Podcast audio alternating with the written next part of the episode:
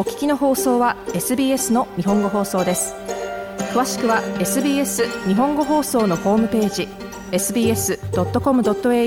スラスジャパニーズへどうぞ。シンギングボールという言葉を聞いたことはありますか？古くからある楽器の一つで、シンギングとは歌う、ボールとは器のことですが、近年はスピリチュアルツールやヒーリングツールとしても活用されています。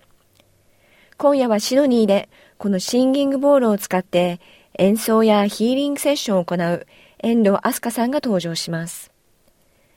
飛鳥さんにシンギングボールの説明をしていただく前に、まずは特別に収録させていただいたこのボールの音色から聞いてみてください。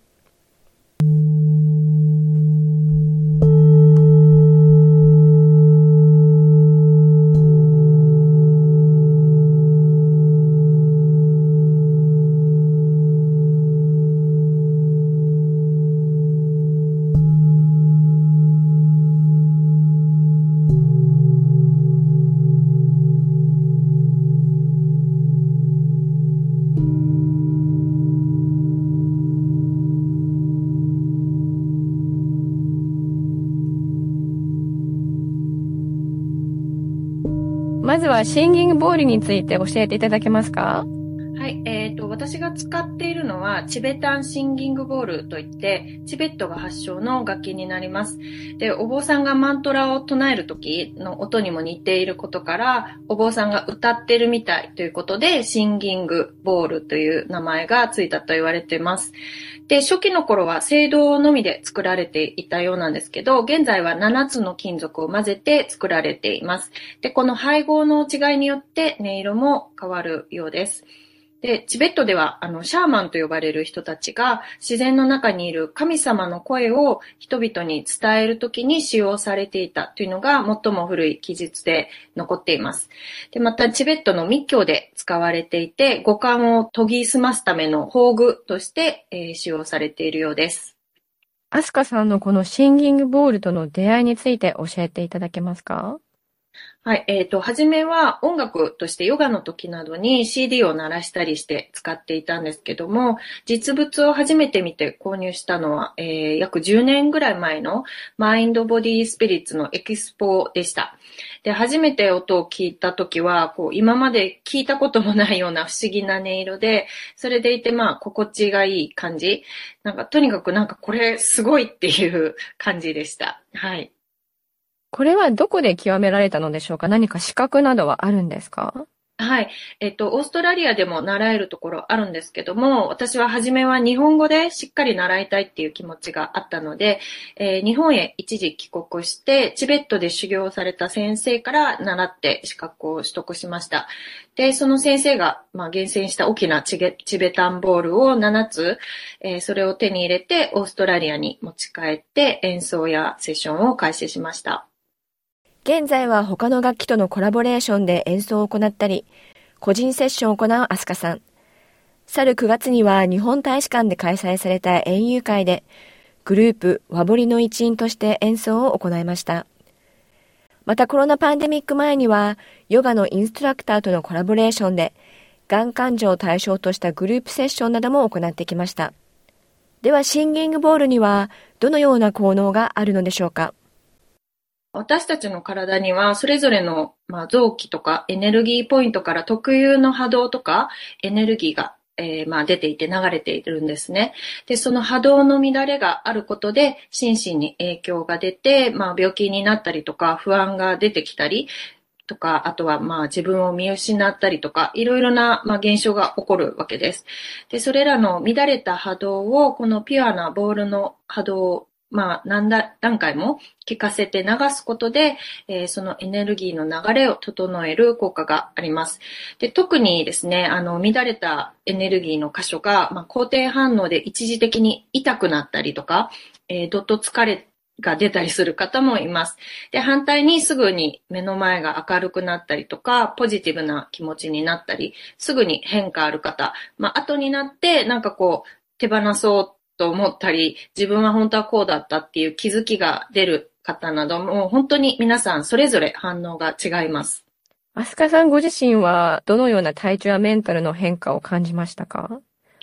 そうですね。あの、音のみでどうなったっていうのは、まあ他のことも複雑に絡み合ってるので難しいんですけども、まあ音っていうのは、本当瞬時にエネルギーを整える効果が抜群なので、なんか自分がすごい疲れてるなとか、自分を取り戻したい時なんかには、本当に即効性があると感じますし、まあ自分を信じる力っていうのは強くなったかなと思います。また、人間の体っていうのはえ、70%が水分ですので、この水分にあの、ボールの美しい音が共鳴して、細胞レベルで美しい体になっていくっていう感覚がしています。これまで一番驚いた効能とかはありますか？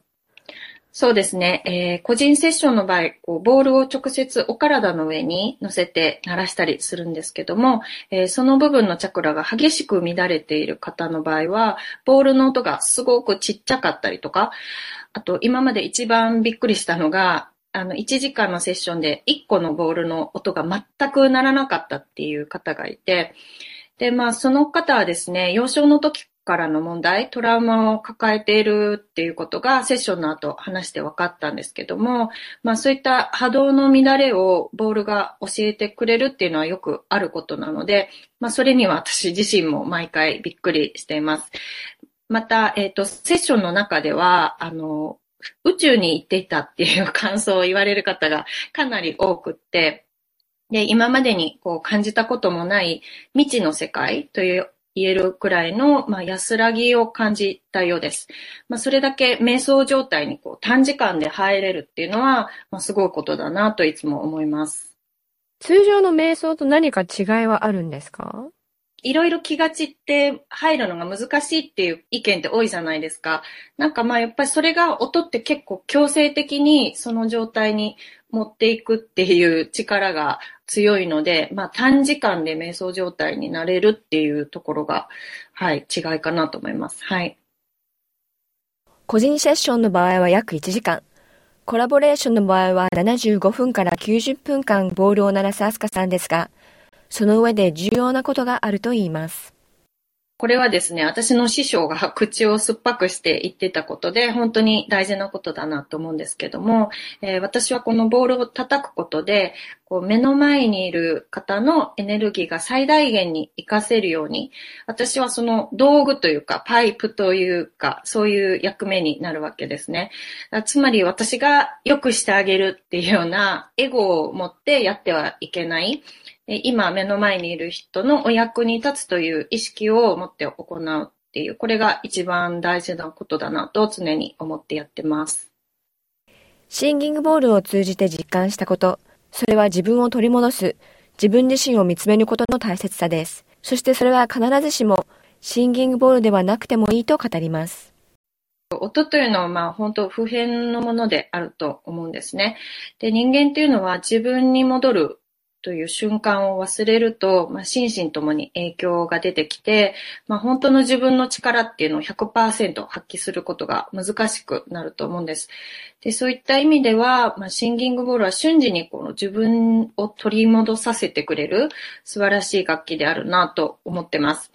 なので、まあ、必ずしもシンギングボールである必要はなくて、みんなそれぞれ本当に自分の戻れる、あの、道具というか方法があればいいと思うんですよね。なので、もし、あの、そういった方法がないなっていう方がいらっしゃったら、ぜひ、あの、シンギングボールの音色を聞いてもらえたら、その助けになるのではないかなと思います。10月はメンタルヘルス月間ですが、アスカさんは日頃からどのようなことを心がけて自身の精神をケアしているのでしょうか？